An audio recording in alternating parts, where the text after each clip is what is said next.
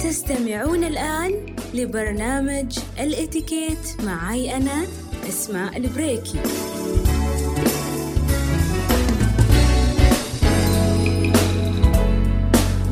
يسمونه السحر الأبيض وبعضهم سماه بالسحر الحلال وبعد يقولون إنه هو الطريق اللي تقدر توصل من خلاله بسهولة لقلوب الآخرين أو بمعنى آخر هو مفتاح القلوب. تبون أوضح لكم أكثر؟ علشان تقدرون تخمنون موضوع الحلقة؟ طيب.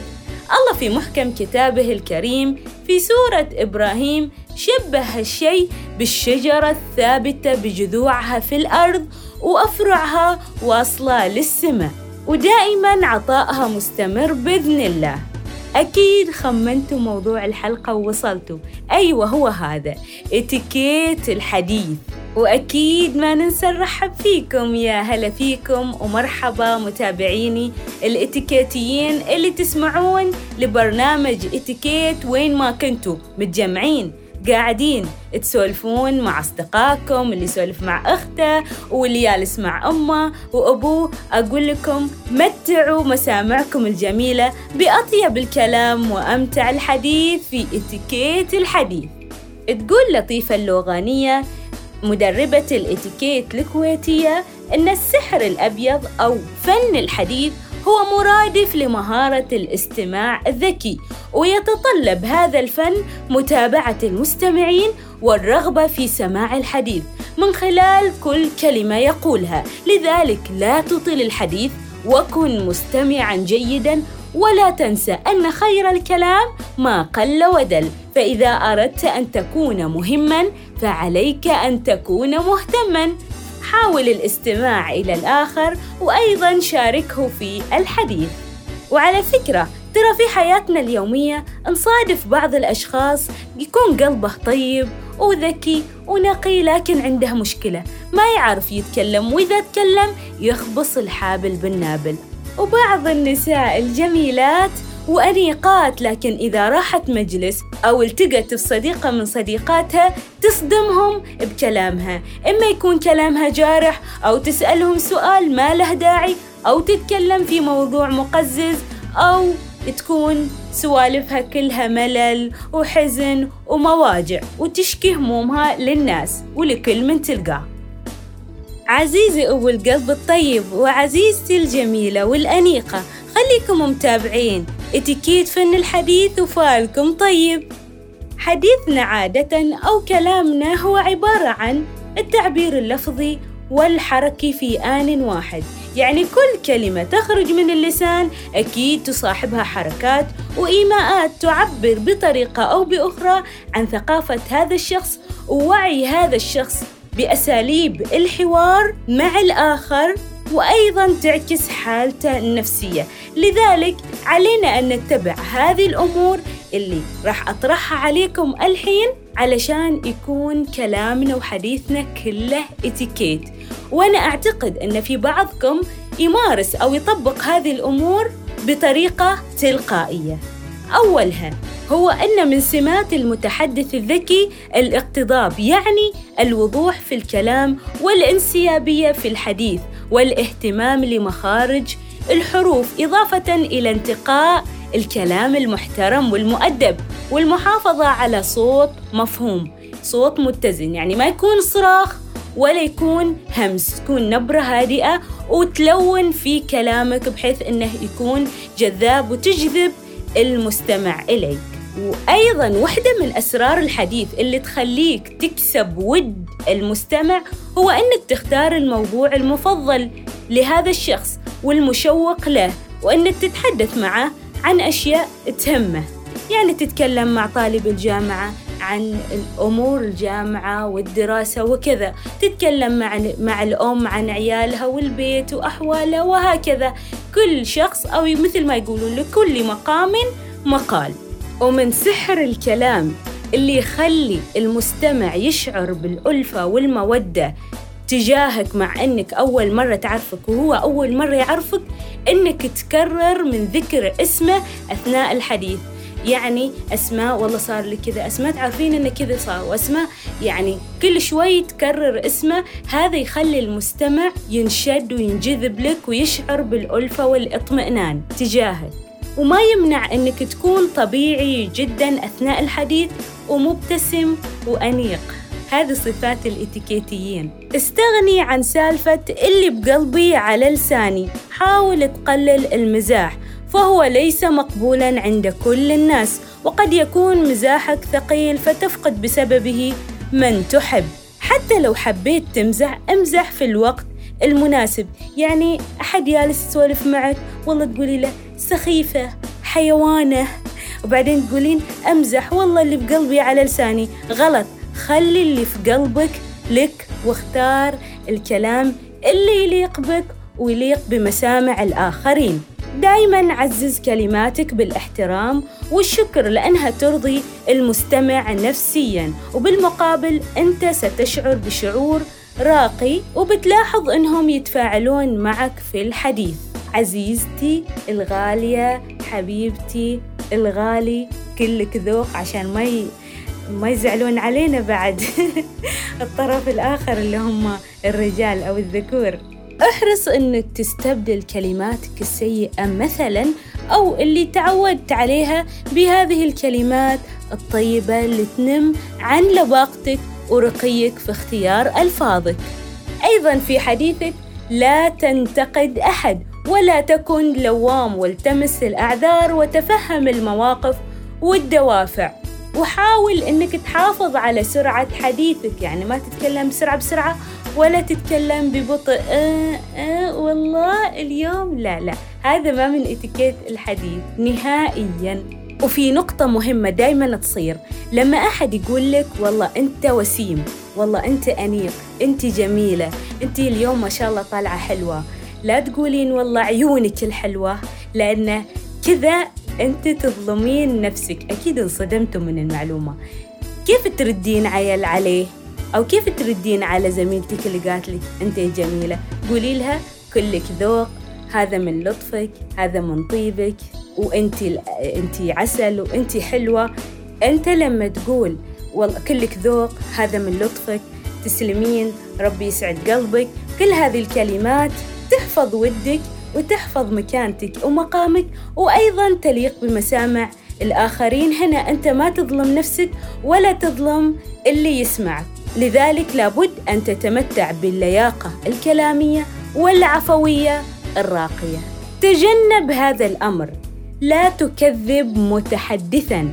يعني يا يكلمك في سالفة يخبرك بخبر يمكن أنت ما تعرفه يكلمك عن معلومة لا تقول له والله أنت كذاب أنت كذاب هذه المعلومة غلط. لا لا لا تكرر اللاءات كم مرة يكفي لاء واحدة وأيضا تجنب أنك تكذب. لأنه ممكن تكون المعلومة صحيحة بس أنت سمعتها بطريقة ثانية أو يمكن تكون المعلومة غير صحيحة ولازم أنت تنتقده أو ترد عليه بلباقة.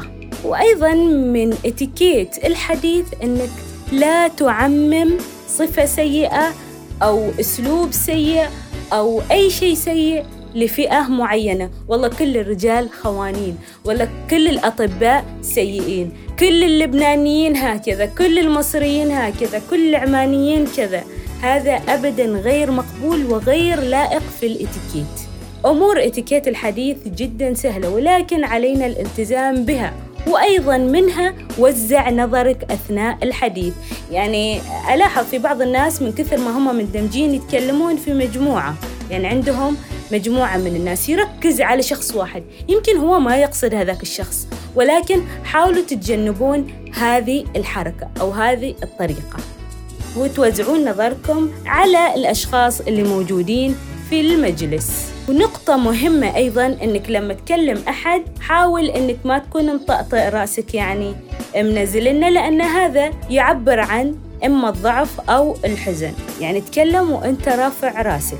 بالهيئة اللي يكون فيها شكل رأسك أو هيئة رأسك متزنة. هذه طبعا فيما يخص أمور لغة الجسد اللي هي العين و الرأس وأيضا الصوت اللي تكلمنا عنه قبل وقلنا إنه ما تكون نبرتك حادة يكون صوتك واضح آه، ابتعد عن الهمس وتكون مخارج الحروف عندك واضحة وكلامك متسلسل ومنطقي.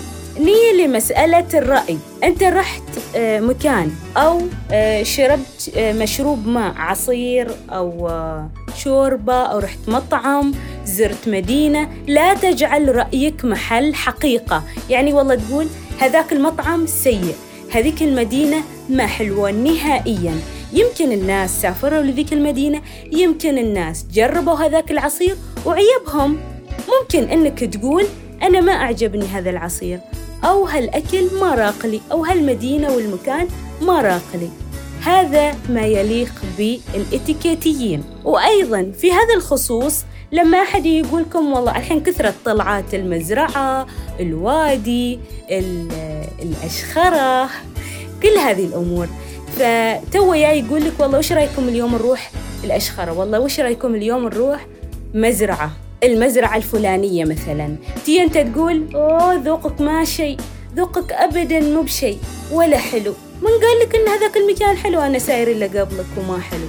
لا رجاء إذا حاب إنك تعترض على وجهة نظر هذاك الشخص أو رأي هذاك الشخص اعترض عليه بلا بقى. يعني قول لهم أنا بعد لقيت والله آه، أو رحت مكان الفلاني أو المزرعة الفلانية وعيبتني.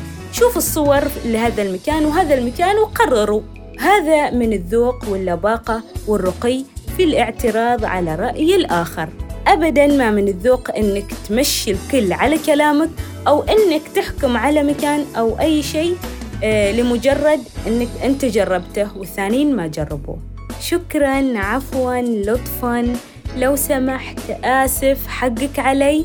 كل هذه الكلمات يقولها الإنسان الذوق دايما ويكررها. قولها للكبير قولها للصغير قولها للعامل قولها للي أقل منك. منصب عادة هذه الكلمات الاستئذانية تنم عن خلقك وأدبك. دائما تجنبوا هذه الكلمة اللي وايد تزعجني. يعني لما تبغى تنادي شخص أنت ما تعرف اسمه تقول له إيه يبلي إيه هات إيه عطني إيه آه لا تعودون أي حد ولا تعودون نفسكم إنكم تقولون هذه الكلمة لأنها ما من الذوق ولا من الأدب. لقيت ربيعتك لقيت ربيعك من زمان ما شايفنا من زمان ما شايفة آه صديقتك. لا تكن سؤولا عن الأمور الشخصية. والله تزوجت والله جبت عيال والله حملتي والله درستي والله كم نسبتك والله وين انقبلتي. كل هذه الأمور الشخصية رجاء نتجنب السؤال عنها. يقول ابن المقفع في كتابه الأدب الكبير والأدب الصغير من الأخلاق السيئة مغالبة الرجل في كلامه والاعتراض فيه والقطع للحديث. من إتيكيت الحديث إنك لا تسابق أحد بالحديث. يعني يا يخبرك سالفة يخبرك قصة. أنت تعرفها؟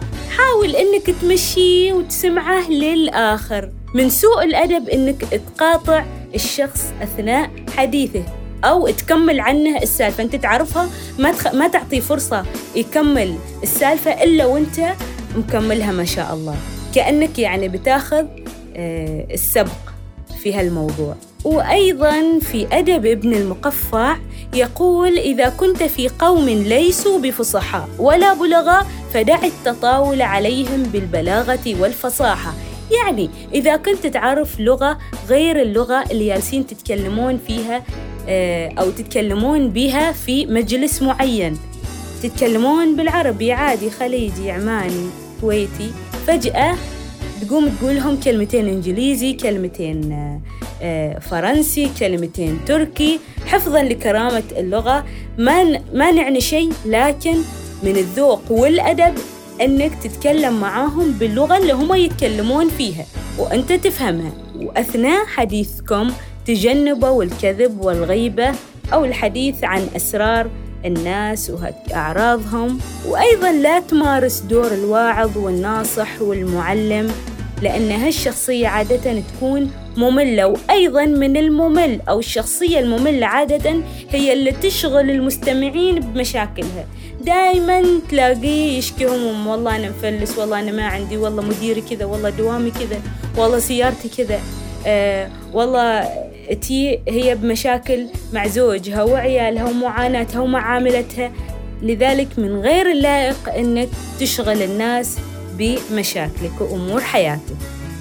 وشيء وايد مهم لازم أنبه عليه في مجالسنا الحديث. لما عائلة لما صديقات عادة نلاقي آه، الشخص اللي يكون من شغل دائما بهاتفه عادة أو من اللائق. ومن الذوق أنك لما تتحدث مع شخص سواء أنت المتحدث أو مستمع اترك آه، هاتفك على جنب واستمع للي جالس يتحدث أو ركز في السالفة اللي جالس تقولها. من غير اللائق أنك تنشغل بهاتفك. أو أيضا من الممارسات السلبية أنك تتحدث وفي فمك لبان أو في فمك أكل أو ريحة سيجارة أو سيجارة يعني تدخن هذا تصرف لا يليق بالناس الإتيكيت. إذا بتحدث شخص مدير آه، آه، وزير أستاذ دكتور لا ترفع الألقاب بينك وبينه إلا إذا استأذنته أو سبقك هو بأنه رفع الكلفة وما ناداك بلقب أنت بعدين سوي نفسه. مضطر تنهي الحديث ياتك مكالمة ضرورية صار لك مشوار ضروري أو طارئ ممكن توقف الحديث بلباقة تنهي الحديث بالمعذرة صار عندي شيء ممكن نكمل الحديث بعدين وهكذا. وطبعا نختم حلقتنا بالإتيكيت النبوي عن فضائل الكلام الطيب اللي نبدأ فيها بالآية اللي وضحت لكم تفسيرها في بداية الحلقة اللي هي قول الله تعالى ألم تر كيف ضرب الله مثلا كلمة طيبة كشجرة طيبة أصلها ثابت وفرعها في السماء تؤتي أكلها كل حين بإذن ربها. إذا سبحان الله الكلمة الطيبة لها أثر لذلك. الله سبحانه وتعالى والرسول صلى الله عليه وسلم لم يغفل عن ذكر هذه الأمور وهذه الأساسيات سواء كان في القرآن وتثبيتها في السنة النبوية لما ورد عن الرسول أن الكلمة الطيبة صدقة وأيضا الكلمة الطيبة شعبة من شعب الإيمان لما جاء في قول رسول الله صلى الله عليه وسلم من كان يؤمن بالله واليوم الآخر فليقل خيرا أو ليصمت ومن الأشياء اللي تفتح أبواب السماء وتصعد إلى السماء بكل سهولة الكلام الطيب استدلالا بقول الله تعالى إليه يصعد الكلم الطيب. لذلك دائما نحرص على أن يكون حديثنا إتيكيتي وكلامنا لبق وراقي. لا تنتظر الكلام الطيب من الآخرين. ابدأ بنفسك أولا وكن مصدر الذوق واللباقة والكلام الطيب. خلونا نعزز موضوع حلقتنا لليوم ونرسل لأحبابنا اليوم مسج فيه كلام طيب كلام حلو لأي شخص يعز علينا ونعزه.